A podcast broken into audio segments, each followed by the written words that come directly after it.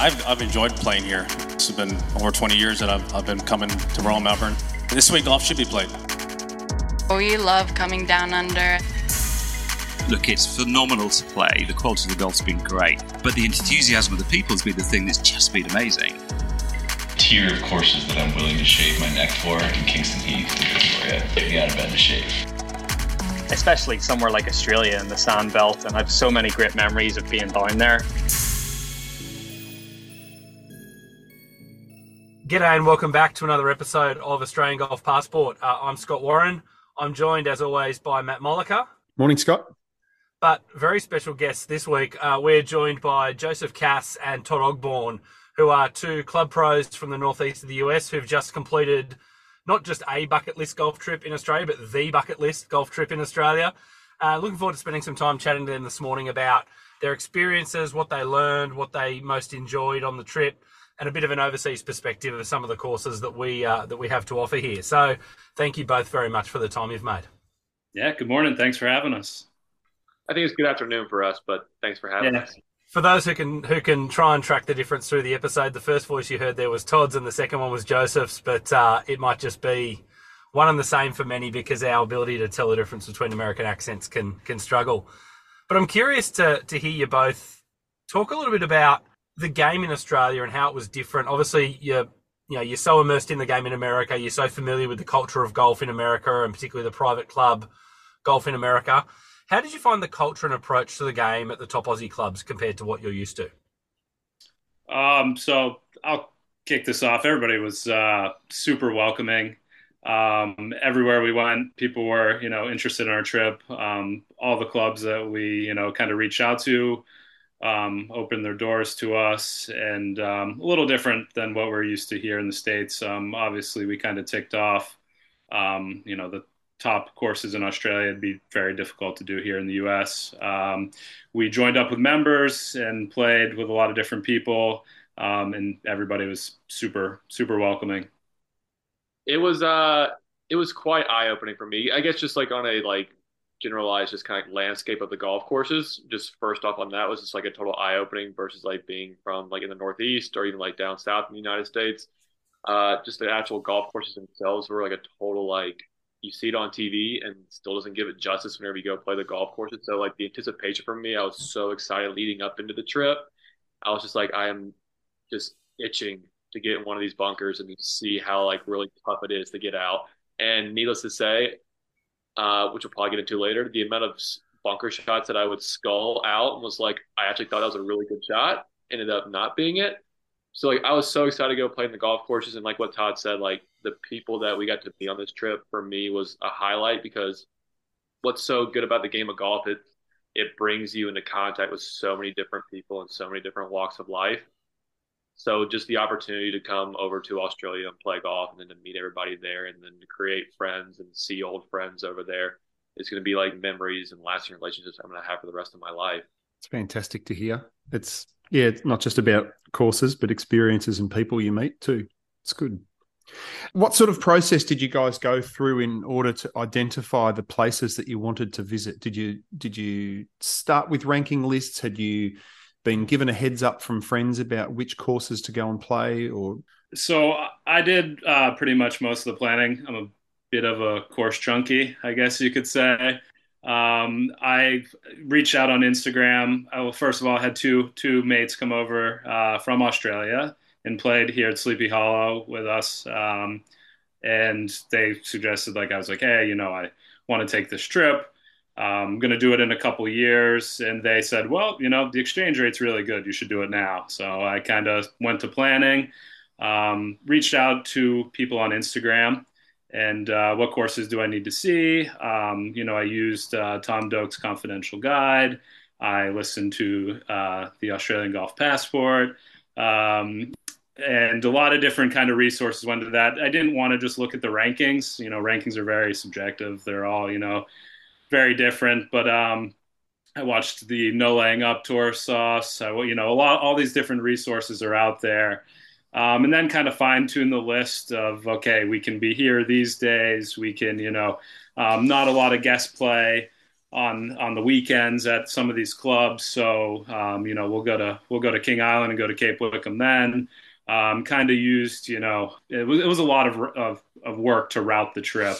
Um, but we kind of got our route down and then started to reach out to the clubs. But um, it was it was definitely a process. But you know, there's so many resources nowadays, especially with you know so many different opinions on Instagram, and from it was it was fairly straightforward. Those logistics, it's it's an underrated challenge, I think, of trying to organise a golf trip, and not just the weekends being busy, but even at the moment, I'm organising a few days in Melbourne, and you ring a club that you know Friday is a good day, and you're like, sweet, I'll play there in the morning. I know we've got we've got pennant this Friday, we've got ladies pennant, and so there's all these moving parts in club diaries as well that can that can make you know for you guys organising twenty odd courses um, even even more difficult from the other side of the planet.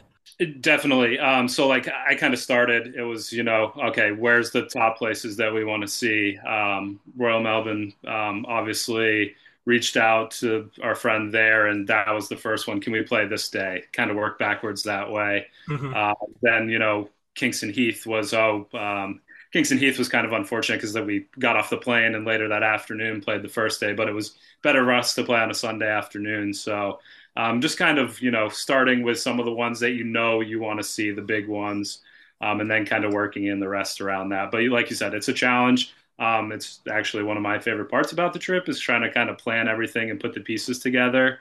Um, and then it was, you know, when when do we go to Barnbougle? When do we, you know, I wasn't going to miss Royal Adelaide. When do we go? When do we go to Adelaide? Um, so just kind of the piecing together. It's actually kind of the fun part for me. I'm curious. Then you hopped off a plane. You'd probably been on planes for the best part of a day at that point. Straight on to Kingston Heath. You know, you have all these expectations about what golf in Australia will be like. Do you recall those immediate instinctive responses to it? You know, how it made you feel and what surprised you about it? I'll lead with this one, Todd. Um, so we pull in, so we get in the flight from LA to Melbourne around morning time, probably say like 7, 8 a.m. So Pronunciations we, of Melbourne are perfect, by the way. I love the Australian Melbourne. We've yeah. got that down. I mean, even on that note, there's a couple like I'm trying to get some more like Australian slang into my American dialect. So let me see if I can pull any out in this little uh, so we fly in, we kind of spend the day in St. Kilda because we like, we're playing later that afternoon. So we pull in to Kingston Heath, and the first thing for me is when you pull like right into the gates, you kind of see like the first hole, and you're like, okay, and then the bunkering is just jaw dropping truly, truly jaw dropping. And you're just seeing it from like a couple hundred meters away. And you're just like, okay, this is kind of, I see it on TV. I'm excited to see how it is. And then the first rule, like, welcome to, again, like Australia Sandbelt Golf was. And so we go in, say hello to the head pro and the staff, go to the short game area to kind of get acclimated to the firm turf. I think Todd and I threw a couple balls into the bunker. And Shout out for that suggestion. Yeah.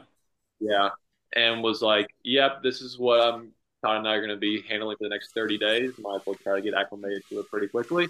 I think I got acclimated to the bunkers probably, I think, a week before we left.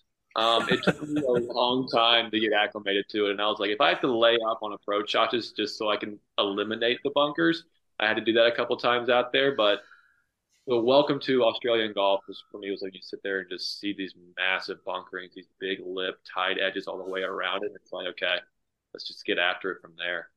And it's one of those things too where you, I know when I first went to the sandbelt, when you knife a bunker shot, there's almost this like perverse like satisfaction or humor that the bunker got you. You've heard all about sandbelt bunkers for so long, and then as your leading edge hits the equator of the ball and it flies like 80 yards over the green, it's like, yeah, okay, it's true. Yeah.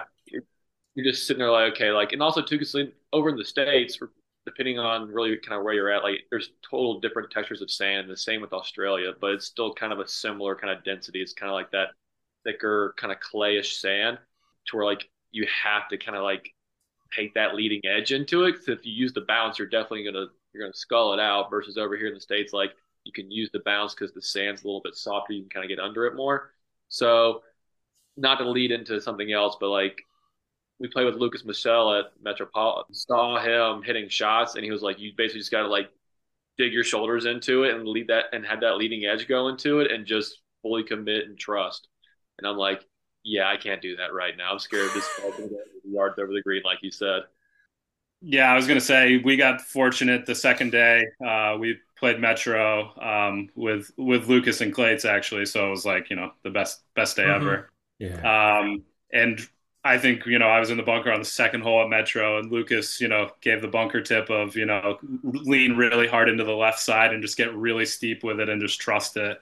And um, I was kind of fortunate to uh, take his advice, and uh, I got out. You know, it was it made it much easier. But um, I remember listening to the podcast and Lucas saying like the first thing you do when you get to Australia is you go find a bunker on the short game area, and you know figure out how to get out of it because you're going to need it. And I think the first thing I noticed when we got to Kingston Heath, um, well, a you know Kingston Heath being pretty flat, not a lot of movement there, um, but just you know like Joe said, the um, the all of the bunkers. It, you know, we started. Um, we didn't start on one. We started. I think it's a seventh tee start there when they don't start on one.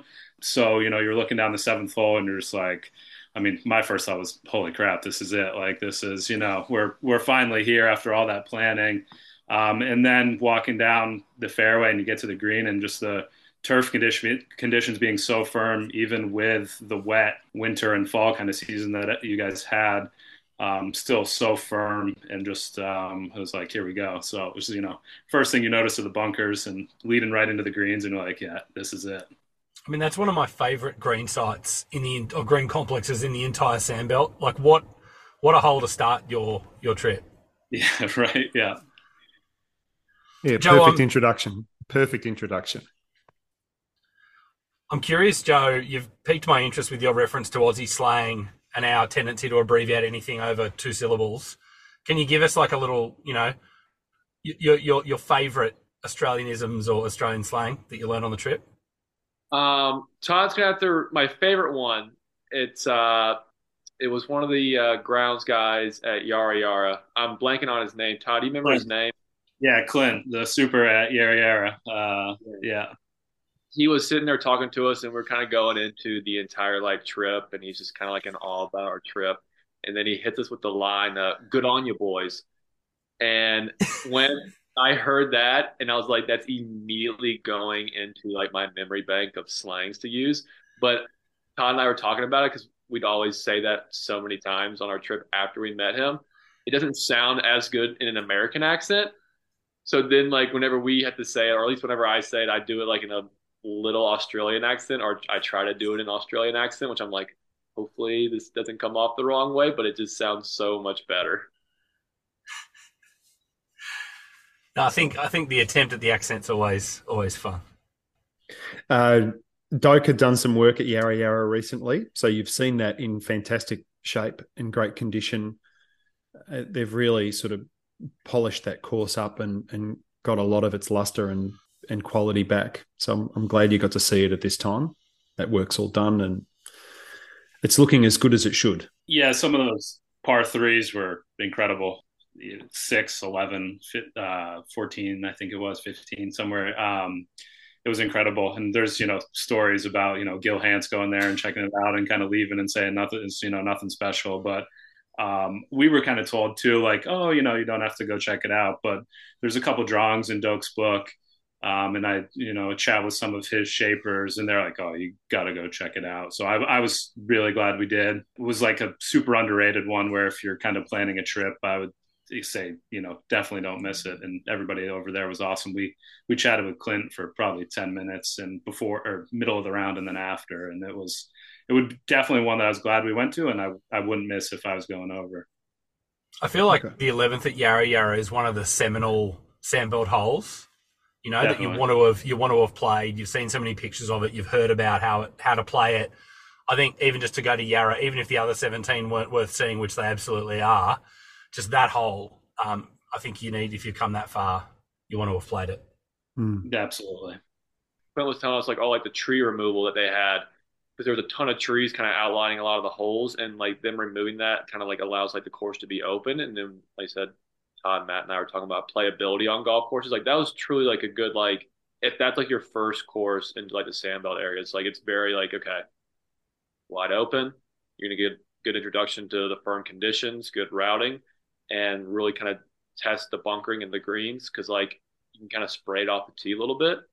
And one thing I noticed too in Australia, the wind is quite prevalent at certain times of the day. And if you're a high ball hitter like me, you get eaten up and your golf ball gets thrown around a lot.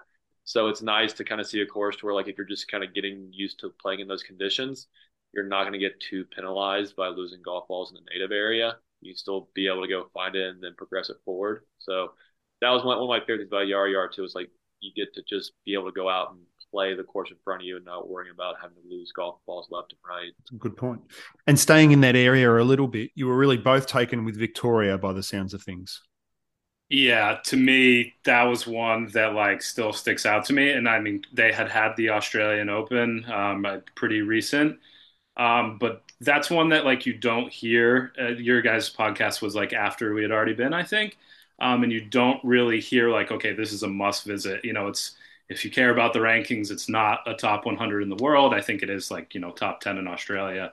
Um, but it's, you know, not a top 100 in the world. And to me, it stood out right away. Um, I love a good, fun opening hole, and that drivable four is incredible. You, the size of the bunkers, the size of the greens, you know, the some of those holes stick out with me. I, I just was editing some pictures earlier today uh, Victoria, and it's just like the quality of holes there, um, the routing, everything. It truly was probably, I think we, you know, we kind of did um, kind of personal rankings of the trip, and for both of us, it was extremely high. Um, I guess you know you guys wouldn't probably consider it underrated, but it was definitely what I would say would be an underrated one for us. Um, the I think was 15, 16, just like 15th the drivable four, just such a fun hole. 16 the par three mm. up the hill. Um, just you know ones that really stick out to me. I can still like see every shot and kind of remember every single hole at Victoria. Definitely, definitely up there for me. We we definitely did kind of catch it good on the conditions. I after the trip after Todd and I's trip, I went back and kind of rewatched the no laying up videos, and they did a little excerpt when they were there at Victoria.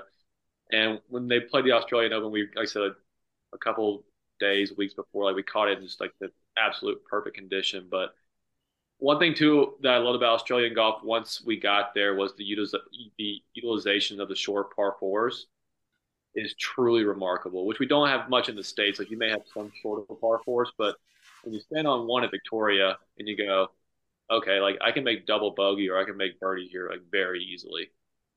Let's just go out there and enjoy the day. And then, like I said, I think 17, 18 are two good finishing holes with both par fives. And like I said, I love 15 because I did drive the green on 15. And no, I did make par that I think I three putted for a par. But uh, but you sit there and look at the short fours and you're just like, this is a great way for golf because it's a mega risk reward. Like I can go for the green, trying to make eagle or birdie. Uh, but again, bringing in the big numbers, bogey, double, and everything above, or I can try to lay back and then just try to make par with a full wedge shot in. Mm. Then even then, with how firm the conditions are, because one thing for us that we notice, and I specifically me, like if you have a wedge in, it's not going to hit and stop. It's still going to bounce three, four, five feet in the air and just kick forward. So, and Australian golf really makes you think around how to play the course, not just kind of blasting it down there and using spin and loft to try to stop the ball in the green. And then Victoria did a good job of that because it requires you to hit so many different shots. It's not just like go out there and do one thing. If the wind's blowing, it's going to require you to hit low shots, high shots, right to left, left to right, land it on the green, land it 20 yards short of the green, let it roll up. So Victoria was a true treat for me. And whenever Todd and I walked off the 18th green, we're looking at ourselves like, how is this not a top 100 golf course in the world? Like it is truly remarkable. Yeah, I'd, I'd echo that. I think it is, you know, it is underrated or at least underappreciated. I think it, the greens rebuild that OCM did about four or five years ago now really lifted it. Even the holes where they essentially rebuilt the old green lifted it just that little bit and lifted the condition so that Joe, as you describe, it allows all those shots to be played. And yeah, I think potentially people have only seen the the previous version, which is the version of the course that the No Laying Up guys played on their trip. Just yeah, a really special place, definitely. Mm. And so Royal Melbourne, you said was was the course that you started your trip by saying, when do we lock in Royal Melbourne? There's a fair bit of debate around the best 36 hole club in the world. Um, you may not have been to Sunningdale, but I assume being based in New York that you're familiar with Winged Foot. Those seem to be the three candidates that get tossed around. Did Royal Melbourne live up to the hype? It definitely did for me. It, it was, you know, everything I expected to be. Um, I think, you know, if you're ever fortunate enough to play the composite course, that's got to be the best 18 holes in the world, you know, in the world, I'd say probably. We had the only caveat was we had a rough afternoon on the west course. We had a lot of wind. We had a little bit of rain. It played about as hard as a golf course as you'd expect or as you could get.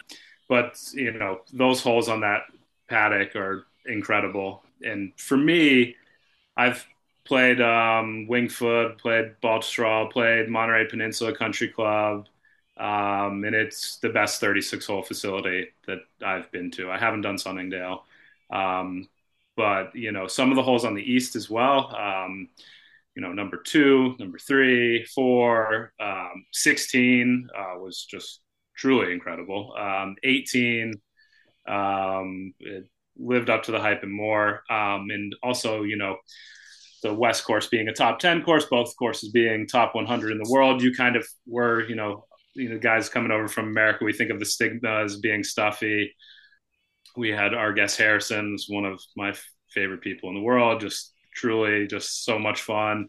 And everybody was so welcoming. Ben Jarvis couldn't have been more welcoming, toured us around the club, um, brought us out to Dr. MacKenzie's uh, tools out there in the parking lot um, really just it couldn't have been a better day with a better host and we were so welcome and treated so well. It uh, definitely lived up to the hype and more.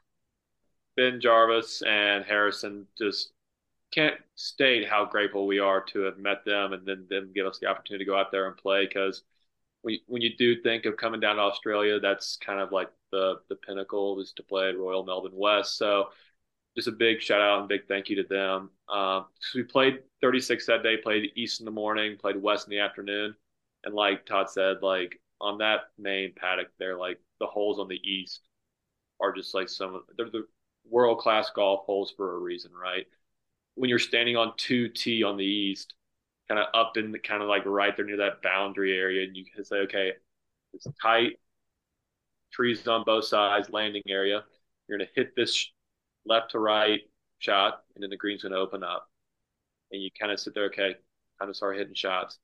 That was one of my favorite visuals too. Is you're standing on two, you're just basically hitting over one green. Then you stand on three, and you're like, okay, if you don't know the course, and that's where like Harrison was great for us. He's like, he's telling us, he's shepherding us around the golf course, which was very helpful. And he's like, you stand on three, you're like, oh, I can probably pull out a driver. And he's like, don't pull anything out more than a five iron because it's just going to hit and it's going to run for days because it's kind of like that short dog leg right. Then it opens up. And then what Todd was saying too, 16, that par three might be like one of my favorite like bunkering greens I've ever seen just because the grand scale of it is so unbelievable. And you're just standing there and like, I think I must have taken like 10, 15 pictures from the tee. And obviously the pictures never do it justice, but just to have that in the memory bank is just unbelievable. And then Todd was right. We uh, ran into a decent amount of wind on the west, and there was one point where Harrison looked at me when we were playing the west, and he goes, "What do you think?" And I'm like, "I'm having a great time, but I'm just trying to survive right now. When every single par four you have, you're going driver, hybrid, or two iron in. And I'm like, let's just." I'm trying to appreciate it all, but man, it was a tough, tough day in the afternoon, the West course. Wow. You'll have to come back and play it in different conditions. Yeah, that's when we walked off the course and Harrison, you know, starts talking about our next time that we're we're coming to visit, and you know, it's like, yeah, I guess we got to come back. We'll uh, we'll try to be there on the uh, composite day for sure. Yeah, the composite, the composite is next level. That's every every every good east hole that you described. You stay on that main paddock and pick the eyes out of the west, and it's it's I always tell people it's just like a mixtape of your 18 favorite songs. You never get bored of them. You're looking forward to the next one coming. It's it's it's something else. And uh, you you didn't just limit yourselves to the sandbelt while you were here. You you travelled all through the country, but you golf in in the state of Victoria. You travelled down to the Bellarine Peninsula. You went down Geelong Way or Great Ocean Roadway, and did did I read right that you played Lonsdale Links? Yes. Uh, so we did Lonsdale Links. Um, we we went over to that side. We did the Great Ocean Road on a Monday. We kind of took a day off after about um, eight days playing, um, and then I just randomly. I think this was one that I just randomly saw pictures of um, on Instagram, and uh, you know we both are golf professionals at Sleepy Hollow in New York, which is a Charles Blair Macdonald course, and I saw these pictures of um, Lonsdale Links on Instagram. I was like, wait, you know, I see, uh, you know, a, a Redan, a Biarritz, uh, a Short, all the templates, you know, that Charles Blair Macdonald uses. And I was like, we got to check this out. So I, you know, kind of audibled. We added that to the to our Tuesday morning, and I was so glad we did. It's um, to me, it's what kind of, you know, um, your public kind of newer golf courses should be fun, interesting. I'm, you know, it was the ladies league was going right after us and they had tons of ladies out there playing. I think they have a full tee sheet basically every day. Um, and for your average golfer, you know, who's not huge architect fan, you go out there and you're like, man, I really like this course, and you have no idea why. And it's just because of really cool, interesting, good architecture. Fun to play, not overly long. If I go back out there again, I probably wouldn't even bring a driver because it just tempts you into hitting shots that you shouldn't hit.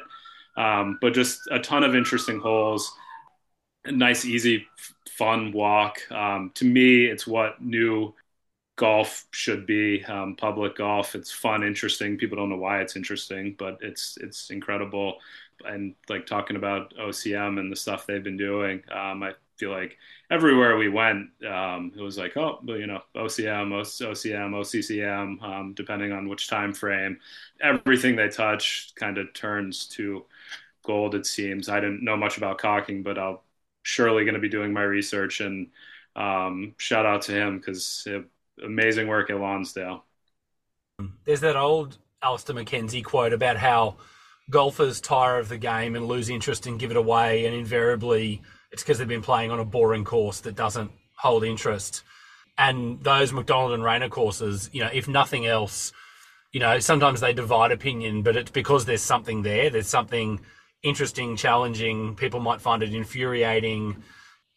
It's it's it's distinctive, and I think, you know, I'm playing Lonsdale next Friday for the first time, and I I thought I was already pumped to play it, but the fact that you know, you guys come on such a bucket list trip full of world top hundreds and it's often the way, and I've found with my own trips that it can be these, you know, lower tier courses that surprise you, that kind of stick in your memory, and you find yourself thinking about the most after the trip. For sure.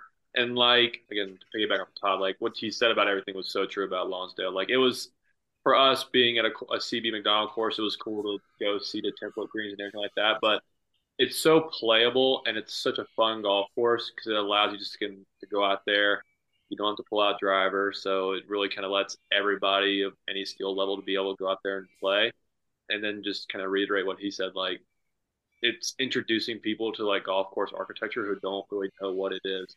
When you go out there and you see the squared off greens, you're like, well, that's different from all the other golf courses that I've ever done.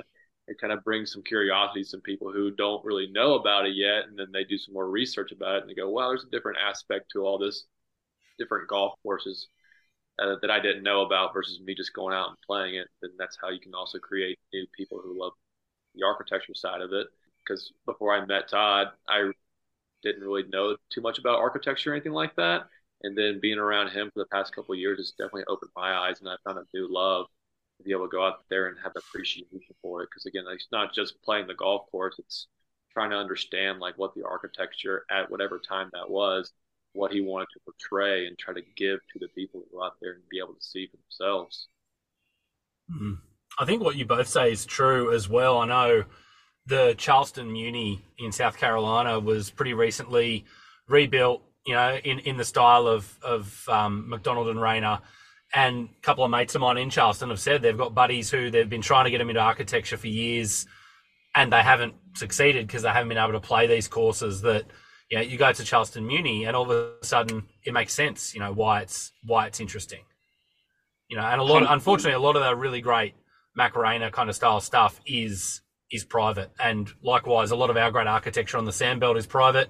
Sandy Links has kind of unlocked Sandbelt architecture for the masses. So it is super important that the you know public golf is also high architecture golf.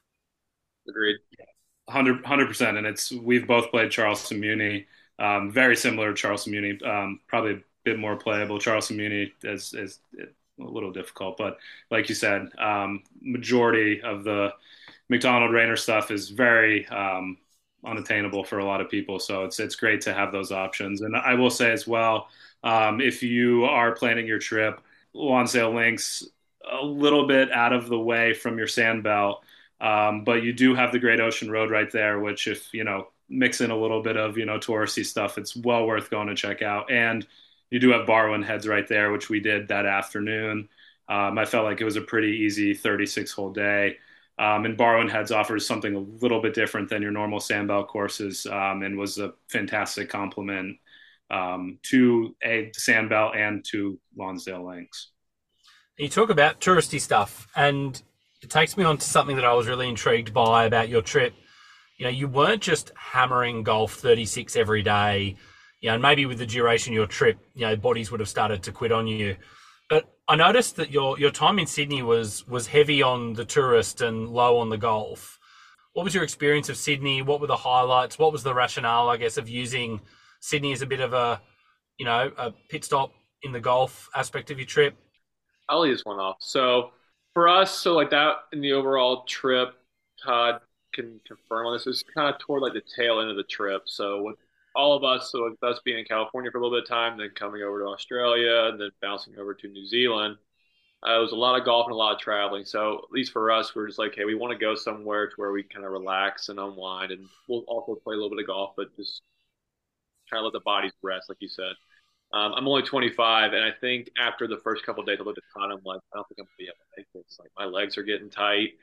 I think I had a total of like 13 to 15 blisters on my feet. I'm just like limping around. So I'm like, we just need some time to relax and stop. So going to Sydney, and we were just for the most part going to be staying near Bondi Beach, just going to be relaxing because again that we were on holiday for a little bit, and we knew we were going back to the cold, wintry Northeast. So we're like, at least want to go to the beach and relax a little bit of time. So we made it to where we go to Sydney, stop there, go to the beach, and then also explore Sydney for the beauty that it is, being one of the best cities in the world. And that's truly like an understatement to say because it still doesn't even give it justice how amazing that city is. Um, definitely one of my favorite cities, probably my favorite city that we went on the trip just because of all the versatility that it gives you because you're so close to the coast. Um, and then when you go into the city, it's beautiful landscape, beautiful high rises and there's just so many different restaurants, activities, cocktail bars, things like that to do. So we definitely uh, found ways to pass the time. highlight for me was we did go to the Sydney Opera House. There was a band that Todd and I both knew called Future Island that was playing there. We definitely lucked into it because we were talking about how we just go see a random concert at the Opera House just to go see it because we've heard so many things about it. And we were sitting here in New York, I think November, December time, just kind of doing some research, and then Todd looks at us, looks at me, and goes, "You won't believe they just released some dates for Australia, New Zealand, and it's a band that we saw a couple times. So we were very fortunate to where we could at least go to the Opera House and see a band that know the music that we know so well. One thing too that we were told by a couple people to do was to walk the bridge at Sydney. Um, for you two, I'm terrified of heights. So whenever we were sitting there at the opera house, and I thought you just like walked across the bridge like you normally would, not actually walk on like the scaffolding up there. Oh, you did and, the proper bridge climb right up over the over the top. Well, okay. yeah, I noticed that, and then Todd was like, "Oh, we're gonna do that," and I looked at him and I was like, "You have to be out of your bloody mind."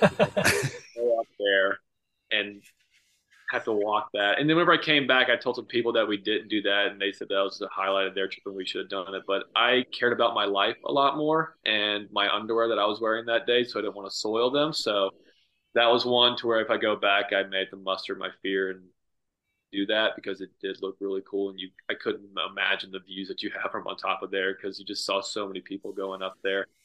But the entire Sydney experience, like I said, we did play New South Wales, which was an unbelievable golf course, but just that was so good about Sydney too. Is like you don't have to do golf. Like there's just so many cool different things to do besides that. So that was cool for us to be able to mix in a little bit of golf and also a little bit more of like a touristy thing to where you get to go kind of see all the sites because there is so many things to see in Sydney. Now, if we thought that Lonsdale was a low key inclusion in your trip, you played two golf courses in Sydney, and one of them was Bondi Diggers. Yeah, we, we weren't going to miss that. Um, so yeah, that was that was that was on our radar for a while. Um, uh, one of our members over here, John Cavalier, who's uh, Links Gems on Instagram, mm-hmm. he posts uh, a couple pictures of it. And um, like Joe said, uh, we kind of wanted to work in a little bit of the beach. And uh, talking with Harrison and Dave, they said like, "Oh, you got to go." Uh, you know, the good beaches are in Sydney. So um, I've you know obviously seen pictures of Bondi Beach. Wanted to spend some time in Bondi Beach, and um, then I saw, hey, there's this par three golf course right there, right there on the cliffs. So um, we we weren't going to miss that. And um, yeah, like Joe said, just quickly, we kind of um, factored in some concerts. Bon Iver and Future Islands both were playing in Sydney while we were there. So um, gave us a little bit of time to kind of catch our breath from the golf. Um, and obviously, we weren't going to miss New South Wales we played with Matt out there, and shout out Angus and Grace. Go golfing. We had a great time out there. Spent some time at the shop in Paddington. Um, definitely got to go check it out if you are in Sydney. Um, definitely one of my favorite clothing brands I've encountered, um, especially on the trip. So we did all that, and like Joe said, I've just absolutely loved Sydney. Our time in Bondi, I've been kind of looking at real estate in Bondi because uh, I might want to make a make the move over there and uh, kind of you know spend spend some more time in Bondi. Um, I thought this was going to be a trip where you kind of oh you know we go to Australia and go see New Zealand and you know maybe we make it back within the next 20 years or not and then I'm like hey you know maybe if we have a month or two off in the wintertime we just go hang out in Bondi so um, definitely a lasting impression for Sydney Bondi New South Wales the whole area was fantastic it's one of those things that that's brilliant about travel, isn't it? That you you go with all these things you expect from a trip, and you go somewhere new and meet new people and experience things that just connect with you. And and I'm similar. After a year ago, a trip to um, to North Carolina, South Carolina, it's really all I think about, and I'm just always thinking, when can I get back there? And it's I thought it would be a one and done trip as well, but um, it's so great to hear that you know those things that have grabbed you. And look, I reckon we could organise you guys some work at New South Wales over summer. It's our busy time. It's your quiet time. Base yourselves there in Bondi or Bronte. Joe can right. do the bridge climb. You know, it's meant to be. I was going to say that I've literally talked my wife into moving to Mangawhai Heads just down the road from Tara Iti. So if you want to come and work there once I've moved across, gents, they're laughing. yeah, both of them. We'll spend we'll spend we'll split time between both. It's uh, tough to be both of those places.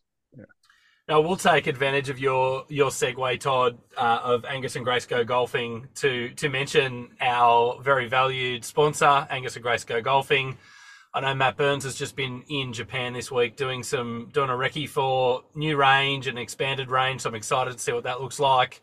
Uh, I do have a bone to pick with you though because I went into the shop the week after you guys had been in Sydney to see Matt and pick up some gear, and there was a lot of empty rack space and he said, "Look, I'm really sorry, but but Todd and Joe cleaned out half the shop, so it seemed like you've got the golf daddy hat on today that we that we can't see because we're not doing YouTube. But um, yeah, you guys seem to feast on that. Yeah, we spent a couple hours at the shop in Paddington, and uh, we kind of we kind of cleaned them out. We bring some samples back to the states. Um, we might be seeing it here soon at Sleepy Hollow. Um, so uh, sorry about that, but uh, yeah, we uh, kind of cleaned them out there. I can I can vouch for the quality of their pants. I'd uh, I played Peninsula South on the weekend just gone, and I think it was the fourth hole where my playing partner had already gone onto Instagram, clicked some links, and bought a pair of pants and the polo on the back of the outfit I was wearing. So, how about that, Matty? Also, a good thing that like Todd and I. So we went over there with our golf bags, our carry-on, and a backpack. And I promise you, if I would have had more luggage space, there would have been less empty shelves whenever you went there, Scott. Because I went in there and just, I looked at Matt. And I'm like, take this, take that. I'll take this package it up for me. And I'm like, because you walk in there and you see it. Because we first played with Matt, he's wearing their stuff. I'm like, their stuff looks amazing. And then you go into the store and it's like everything in there is amazing. Quality is so good, the look is so good. And like I said, I'm very fortunate that I had no luggage space left. Cause so uh, I would have basically bought Matt out, basically. it's one of the things that, um, to follow on from that, that I, I notice when I go to America that logos are incredible and you want to buy everything. And, you know, going into, into pro shops, there's t-shirts and there's hoodies and there's gym towels and there's a lot of you know, glassware and drinkware. One of the things I think Australian clubs still struggle with a little bit in terms of being world class is is the pro shop offering. And I also I have a bugbear that I think our logos are just a little bit, you know, not the kind of thing you're like, I need that on a shirt, I need that on a hat, I need that on a on a Tervis tumbler. What was your perspective on that? You know, coming from the holy land, I guess, of golf merch. Yeah, so I'll, I'll take that one quickly. I um I am the golf shop manager at Sleepy Hollow and kind of do all the merch at Sleepy. So that's one of the things. Um, you know, me moving, wanting to move to Bondi, I said there might be an opportunity here a lot of these clubs need rebranding. They need, you know, um, to just up, like you said, the ante, the t-shirts, hoodies, just little knickknacks in the shop, Tervis tumblers, stuff like that. Um, like Joe said, it's we're probably fortunate that you guys that they didn't have these things, or else we would have had to buy another suitcase and bring home more stuff. But I was definitely before you know we went on the trip. I was you know oh I'm you know a t-shirt here. I would get a t-shirt here, a t-shirt here, a hoodie there um, and there's definitely a lack of that kind of stuff, um, which, you know, us in the US, we we want all these logos. We want all these different T-shirts and different knickknacks and things. Um, I feel like the mentality in Australia is a little bit more laid back. They don't, you know, necessarily have to be wearing logos all the time like we do in the U.S. Um, but with all the visitors that um, these Australian courses get, um, I remarked a couple times to Joe, um, I might start a consulting firm and come over and try to revamp some logos and uh, bring bring some T-shirts and some knickknacks and hoodies into the mix because it's definitely the missing aspect of Australian and New Zealand golf.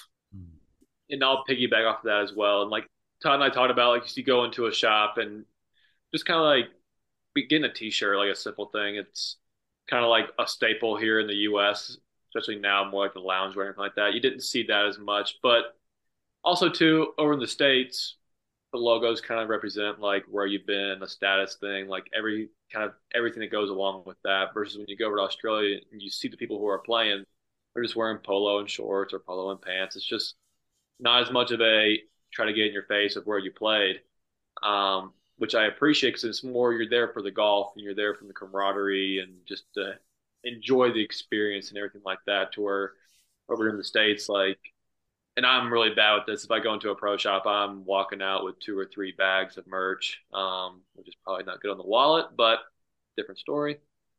But like, one thing I do love about getting more and more, say, merch like that in Australia, because it's it's great talking points. Like, if I wear a Royal Melbourne hat around in New York City, I'll, I'll have a handful of people come up to me and want to make conversation about that.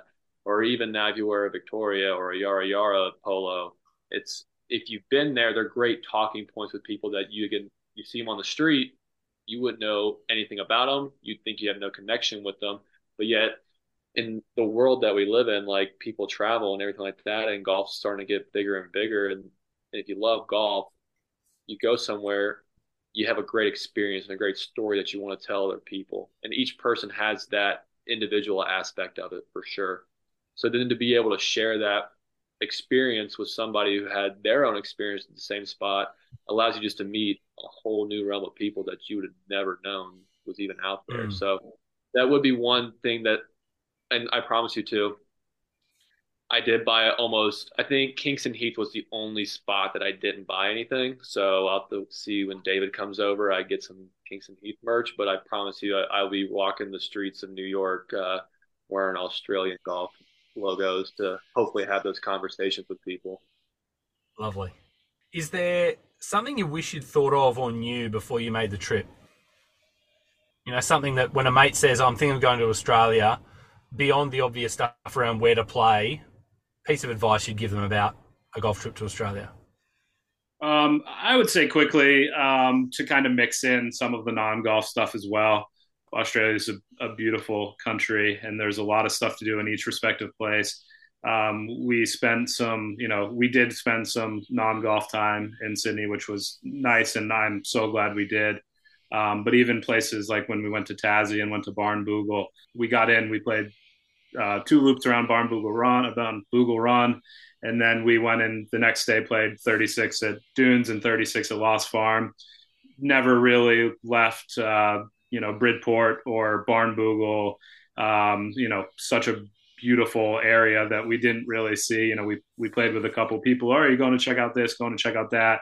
And um, we, you know, we didn't really have time to do that. So it is one of those catch twenty two things. You want to fit in as much golf as you can. Um, we did um, the Great Ocean Road, which I think was um, was awesome in Melbourne. Um, we you know spent a little bit time in the city, but could have spent a, you know more time. Um, Prahran, I think, is the correct pronunciation. Um, such a cool little area. Mm. Um, probably would have would have went um, you know out a little bit more there, spend a little bit more time. But when you're trying to squeeze in a lot of golf, I can I can see that you you know try to maximize your golf. But um, I'd say, you know, each place you go, leave a little bit of time for the tourist stuff. Even with that, if I had a mate going, just making sure to tell like make sure you plan everything out because there's so much to do. And even like if you're in Melbourne, if you're in Adelaide, if you're if you want to make the trip to King Island, Tassie, Sydney, like there's just so much to do. And Todd and I were very fortunate, again, like being golf pros in the Northeast, we have two and a half months off so we could kind of stretch out the trip as long as we really wanted to to kind of do all the sites and go play all the courses. So I would tell, I'd say, I'd tell a buddy of like mine, I would just be like, make sure you plan everything out that you want to do. Again, mix in some touristy stuff because there is so much the country has to offer just besides the golf. But try to stretch out as much time as you can because there is so many different things to do when you're over there. Hmm. Um, if you had friends who were traveling from the US and they were coming here on a shorter trip than you undertook, say they could play five courses or five rounds, which five would you suggest to them, do you think? Um, I, I would say you definitely have to do the sand belt. Um, the caveat of that would be to go to King Island and play Cape Wickham.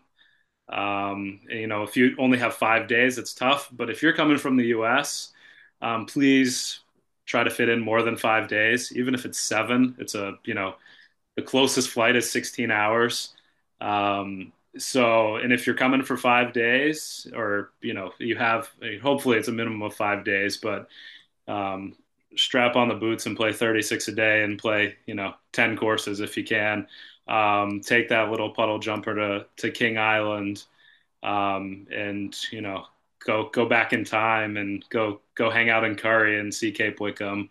Um, I think that was for me um, not underrated because it's the top 50 course in the world, but people you know questioned about making the short flight over and taking you know uh, the extra time to go to King Island and um, so worth it. Um, one of my favorite courses that I've ever played um, some of those stretches of holes um, off the top of my head, nine through 12 and 16 through 18 might be two of like the best stretches of golf. We, um, we started in California, we played Pebble Beach and I'm um, not sorry to say that um, I'd take Cape Wickham all day. So mm. I would say, I, you know, hot take there. Um, I would say, you know, so play the stuff in the sand belt. Um, if I had to give you only five. Um, that's tough. You know, you got to play the 36 of Royal Melbourne, uh, Kingston Heath, Victoria, you know, like I said, Cape Wickham, and then you have you know one more round um,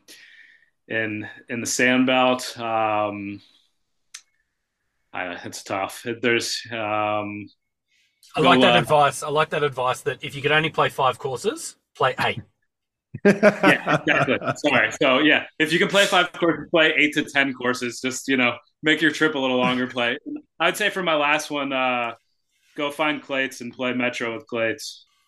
Yeah, Yeah. playing playing golf with Clates, and I mean, people will say what they want to say about about me blowing smoke up Clates' ass, but playing golf with Clates is just the type of thing that makes you love golf a little bit more, and also that rhythm makes your golf swing better just by watching it.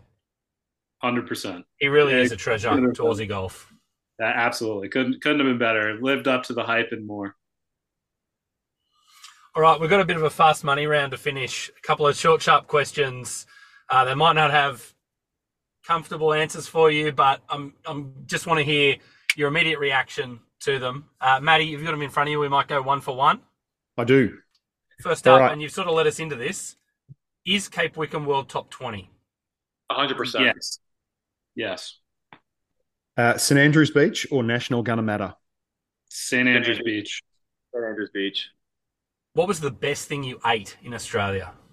There was we were in St. Kilda. There was a breakfast sandwich. Um, it's um, blanking on the name. It's Cooper something right there in St. Kilda. It was quite possibly the best breakfast sandwich I've ever eaten. And I even told Todd like at the end of the trip that was still the best meal that I've ever ate. I'm the cheat. I'm the cheat and say Asian food in general. Yeah, the Asian food here is elite.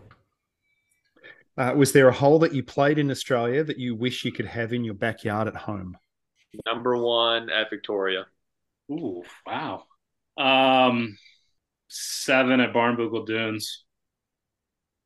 Mm. They both fit in a decent sized backyard too, which is Yeah, exactly. helpful. Like yeah. So if, if you're if you're saying like a you know like a two scale seven at Barnbougle Dunes. If we're going uh, if I if I have a large backyard, I'm going uh, nine at Cape Wickham. Mm. It's hard to fit five at New South Wales into a backyard. Yeah. A yeah. little bit. Okay. After the first six holes at Barwon Heads, as you cross the road, did you expect the next 12 holes to be much better than they were? I actually love when you cross the road and go play those holes at Barwon Heads. I loved them a lot just because there's so much versatility back there.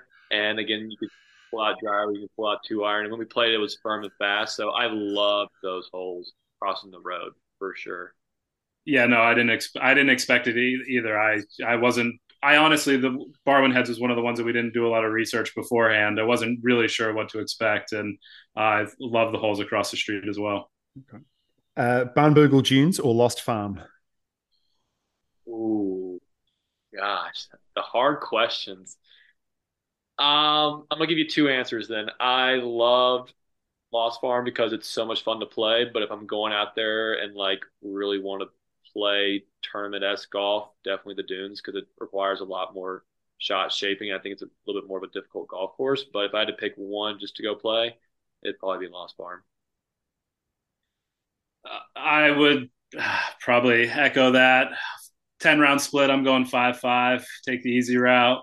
Um, Say that, bro. You can't say that. gun to my head, Lost Farm's a little bit more playable. Um, I, one round, I'll go Lost Farm, but uh, either way, I'm fine. Okay. Yeah. We were we were chatting last week on the episode. I was in Hobart for a mate's 40th and I was toying with driving to Barnbougle and back on it in a day to play one round. And I I've for a while said Lost Farms I think Lost Farms the better course. But as soon as I had this idea of driving to Barnbougle one round in a day, the only course I pictured myself on was dunes. So it's hard to yeah. Hmm. It's tough to go there and play one round. I, I mean, I wouldn't even do that to myself, honestly. Um, you know, and and we were lucky; we had enough time. We played 36 at both, so we kind of got you know a little bit of taste of both. Um, going back to the five rounds, if you have, I think it'd be crazy if you come over from the U.S. and you don't go to Barnbougle and Cape Wickham. So those, you know, but you have to do the sand belt as well. So that's where I'm at 10 rounds. Okay. Did you have a favorite Australian beer? Big Stonewood Pacific Ale fan. Oh, wow. So I thought, he good. was going, I thought he was going Carlton. I, I Uh, definitely drank more Carlton, but Stonewood, oh, Yeah, I I just would, looked in the supermarket for them. I can't find them over here. I have to order them. Yeah, and we had a lot of rashers too. Uh, I go, I guess, well, Stone and Wood as well, but we did have a lot of Carltons. Stone and Wood's on tap at Royal Melbourne, which is always we a had a couple there. Excellent. Uh, which course felt like it had the most room for improvement? Um, that is tough. I would say, ooh, it's tough when you play all world class golf courses um, that have all pretty much seemed to be touched up recently. Hmm. Um, maybe uh, there's one or two holes that stick out. I'm going Metro. Yeah. I would maybe just say, uh, I'm just saying this because of this, but like St Andrews Beach, great layout, but maybe just trying to, again, like just work on a couple different things on a couple different holes. I love the routing on it, and there's some amazing golf holes out there, but and that's probably the only answer I can say because I feel like all the other golf courses to me were just like unbelievable, and I was just like, that's the only one that I was kind of like, okay, just a little different here and there. The best or most memorable shot you hit on the trip? Well, I can say I didn't have a lot of memorable shots. Uh, Todd and I were doing a match um, all the way through, and sad to admit to the public here that Todd had the better hand of me on more than one occasion. Um, ooh, favorite shot. That's a tough I'm going one. first. First round, we played at Barnbougle Dunes uh, on number seven. Hit it to about four feet. May or may not have missed the putt, but the tee shot, the tee shot was fantastic. Uh, I had a good approach shot. My one of my most memorables. We were playing New South Wales. It's the second par five. I'm blanking on the number. Um, but I hit a wedge shot into like a down crosswind to about two feet, foot and a half for a tap in birdie. Um, On eight, yeah. Yeah, that was a really good one because it's like, oh, that was just hit so well. Now, Great, great. before we get the last question, you've just reminded me of something I wanted to ask you, Joseph. Uh, your your Instagram post to summarize the trip mentioned a couple of broken clubs, and I was just curious if that was bad luck or or temper related to bad play. Well, it could be classified as both, right? I mean, I think it's bad luck that I was playing bad golf. Uh, the the first the first one was bad luck. Uh, that I was hitting a four iron and the head just flew off, and the last one, R.I.P. my lob wedge, playing Royal Adelaide. Uh, just some built up anger, just kind of built up over the rounds, and Ty had to calm me down a couple times uh, to Yes. not break any more clubs because we're like, you still have more golf to play. But knowing that was like the last round in Australia, I was like, okay, we'll let the anger out, and that one was left in the trash bin on the golf Yeah, I was gonna course. say pro tip uh, right by. I think it was the uh, seventh hole trash can at Royal Adelaide. There's a fairly new uh, lob wedge in the trash can at, at the new home that somebody found. Yeah, feel free to go home and reshaft it. Still good. but o- only broke two clubs. Uh, last question. Which club did you feel like you'd want to join if you lived in Melbourne? I feel like this is going to be a, a very prototypical answer, but like Royal Melbourne, just the staff is unbelievable. The members are some of the nicest people you ever met. Golf courses are world class for a reason, and just the entire like experience for me there was just you felt like you belonged and you were one of the members there because you didn't stick out like a sore thumb.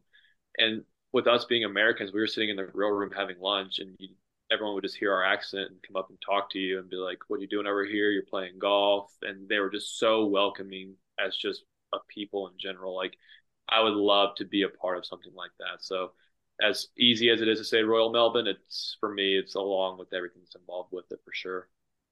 Yeah, that's that's the easy one. Um, probably my answer. I'll give a different answer though, and I'll say uh, Victoria. Uh, like I said earlier, round really stuck with me. Um, staff there was great as well, very welcoming. Um, awesome clubhouse, great feel to the club. Um, you know, and obviously you can't go wrong. Um, you could flip a coin. I could say Kingston Heath, especially with that new short course um, and the kind of the hang there as well. Um, we played with one of their golf pros, Mitchell, uh, as well, and had a great day. So um, the, the those three big ones, you can't really go wrong. Um, you know, Metro too. You get to see Clates all the time. Honorable mention though is get to go or New South Wales to go hang out with Scott and Matt all the time. So definitely number two for me, right? Well, that's that's where I'm joining when I move to Bondi. So you know, yeah, there's no wrong answers there. Loved loved all of them. I can see you can see you living in a place in Bronte, Todd, very happily. Yeah, yeah. Well, fellas, thank you so much for making the time. It was terrific following on with your trip on Instagram. It was fantastic to just randomly run into you in the shop at New South Wales. Uh, really glad that you're able to tick off so much and see so much and have so many great experiences. And look, we're excited that it sounds like we'll be seeing you back down here. Yeah, thank you guys for having us. Um, thank you guys for the podcast. It was a big help uh, planning the trip. Um, you know, and um, yeah, you'll be hopefully seeing me soon. Yeah, just again, piggyback. Thank you guys so much. Uh, also, I want to thank Todd for the opportunity. I said Todd planned the entire trip, and I was just kind of piggybacking off of him. So, thanks for Todd for giving me a trip of a lifetime, and said thanks for Scott and Matt here for getting us on to at least tell our stories about how of a great time we we did, and hopefully get some more people from the states to come over and play some Australian golf. Exactly, and we we look forward to seeing them and and yourselves back when you when you get a chance, maybe in that next winter break that you have.